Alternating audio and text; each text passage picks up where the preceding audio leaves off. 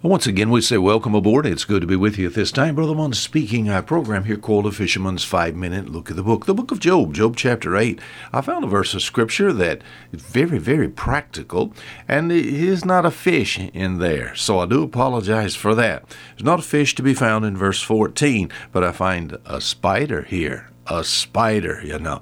Now, I found a spider that's called a water spider. I found a spider that lives underwater. So I do have some water this week. We'll be talking more about this tomorrow. The book of Job, Job chapter 8, verse 14. A statement made here that just makes good sense. It talks about those who have no relationship to God nor God's Son, the Lord Jesus Christ. And it talks about their trust. And it says, whose hope shall be cut off, and whose trust shall be a spider's web. Now, anything out, trusting anything outside of God and His Son, Jesus Christ, for salvation is like trusting a spider's web. Have you ever seen a spider's web? You know how thin it is. That's very pretty, and we'll be talking about this this week. But how would you like to trust holding on to that? Suppose now you're dangling over the fire, over the fires of hell, and your trust is a spider's web. How long do you think you're going to hang there? My, my friend, I don't want my trust to be so flimsy as to be like be holding on to a spider's web. Uh, let me illustrate what I'm talking about. I've talked to many, many people, uh, dealt with many a person. Uh, I wish I was better with this thing with evangelism. I need to do a lot of door knocking. But I've had people tell me something like this Brother Mon, I've had an experience. If you're trusting your experience, it's like trusting a spider's web. You said, I know the preacher, like trusting a spider's web. You said, Well, my, my mother and father were Christian people. That's like trusting a spider's web. You said, Brother Mon, you don't understand. I'm a good person. That's like trusting a spider's web. I want to make sure I got better trust than that. Let's read the verse again. It says, Whose trust shall be cut off, or whose hope shall be cut off, and whose trust shall be a spider's web. Now, of course, this is Job. This is thousands of years ago, over 3,000 years. Even in Job's day, spiders were common objects. The, the analogy and the parallel, the simile, the, the illustration here is so clear and elementary.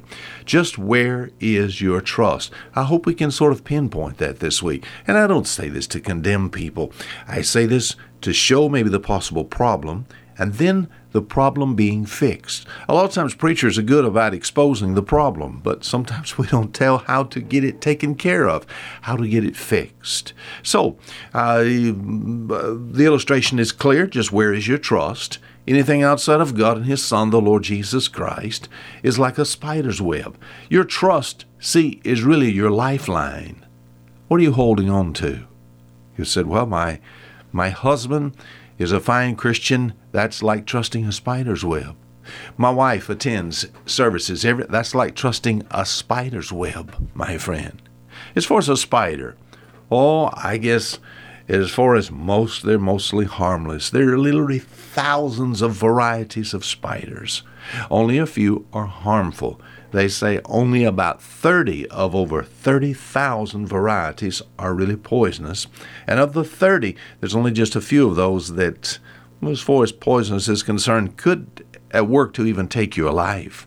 I'll be honest with you, when I was young, I've actually played with them.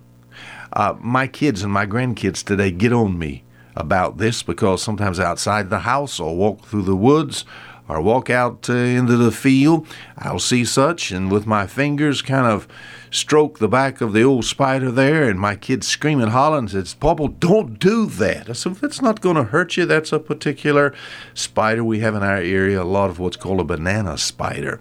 Now, no, it doesn't look like a banana and uh, a lot of them live in areas of banana groves. But uh, uh, you know, I've I've grown accustomed to such. I'm not afraid of such. As far as the spider is concerned, he actually lives everywhere in the fields, in the woods, in the swamps, in the caves, in the cities.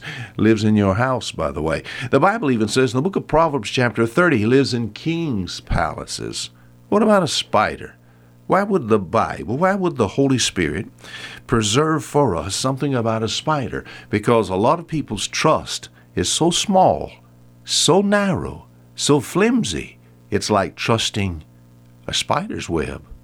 Your trust is your lifeline. Where are or what are you hanging on? Until tomorrow, Fisherman saying goodbye.